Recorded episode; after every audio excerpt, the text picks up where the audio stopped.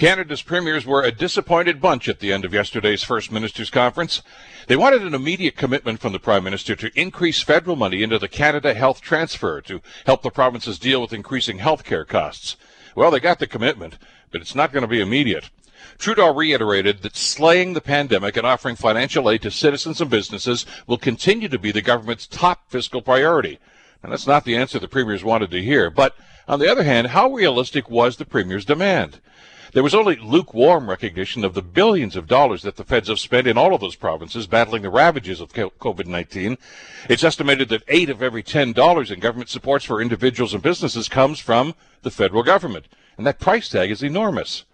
Look, the reality is we're not going to see any improvement in healthcare or the economy or any other facet of our lives until we snuff out this pandemic. And that should be the Prime Minister's and the Premier's first priority. In the meantime, yesterday there was a commitment to pour more money into the health transfer and to offer federal money to address the problems in long-term care. And on top of that, the Prime Minister also confirmed that his government will cover the full cost of providing vaccines to the provinces. Look, the premiers maybe didn't get what they wanted when they wanted it, but they left with more than they had when the meeting started. And considering we're in the middle of a pandemic, that's a good day for them. I'm Bill Kelly.